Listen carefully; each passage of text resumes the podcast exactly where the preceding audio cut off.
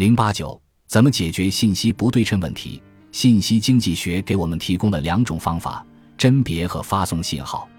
首先是甄别，指的是面对信息不对称，由缺少信息的一方主动设计不同的交易方案、合同机制，使得拥有私人信息的一方通过自我选择揭示这个信息，进而让缺少信息的一方实现自身交易的收益最大化。比如说，你作为二手车市场的买主，就可以讨价还价的提出这样一个方案：如果你的车能够提供两年免费保修。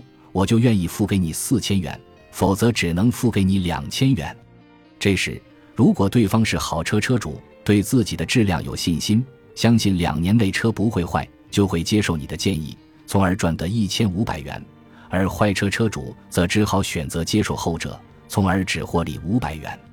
其次是发送信号，指的是面对信息不对称，由拥有私人信息的一方通过承担某种成本。向交易对象表明自身属性，进而让拥有私人信息的一方实现利益最大化。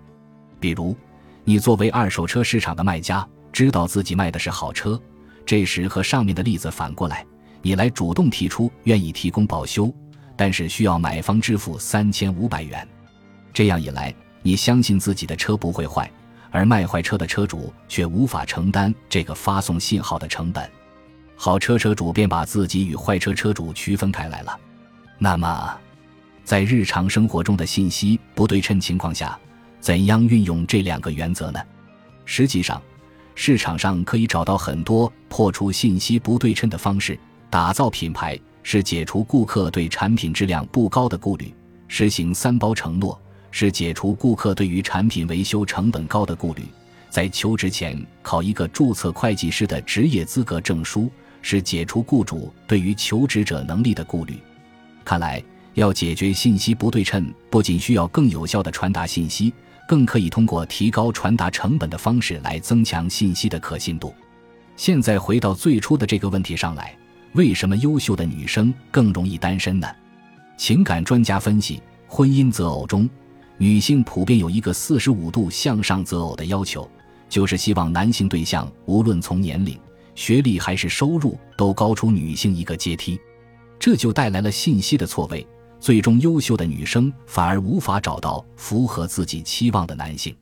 当然，除了我们说的信息不对称导致的资源错位，以及柠檬市场带来的劣币驱逐良币这些情况外，其实，在北上广这些一线城市，优秀女生更主动选择单身，也是一个突出的现象。第七次全国人口普查数据显示。中国男性比女性多三千四百九十万人，出生人口性别比达到一百一十一点三。这么看来，应该是男生更不好找对象才对啊？为什么我们听到的都是女生单身更多的情况呢？实际上，虽然从全国来看男多女少，而根据各大城市发布的二零一九年度统计年鉴，有媒体发现了一个现象。包括北上广深在内的十五个特大城市均有一个共性：女多男少。有人说，城市是女生的堡垒，使女生更有能力自我保护，不再依赖于婚姻。因此，现代都市女性的独立性越来越强，婚龄普遍推迟。这既有相匹配的单身男性群体数量有限和男女择偶观差异的原因，也是个体理性选择的结果。话虽如此。如果你想要找到合适的婚恋对象，也并非意味着无从着手。比如，按照信息不对称的原理，主动释放信号也是一种方式啊。比如，现在有很多高端的婚恋俱乐部，准入门槛比较高，需要非常高的入会费，其实也是为了消除会员对参与者参差不齐的顾虑，让加入者可以更直接、更便捷地接触到同类人群，减少信息搜寻的过程。降低信息甄别的成本，减少信息的不确定性。那么，你为减少自己在婚恋乃至生活工作中的信息不对称，采取过哪些努力？付出了什么成本？又获得了什么收益呢？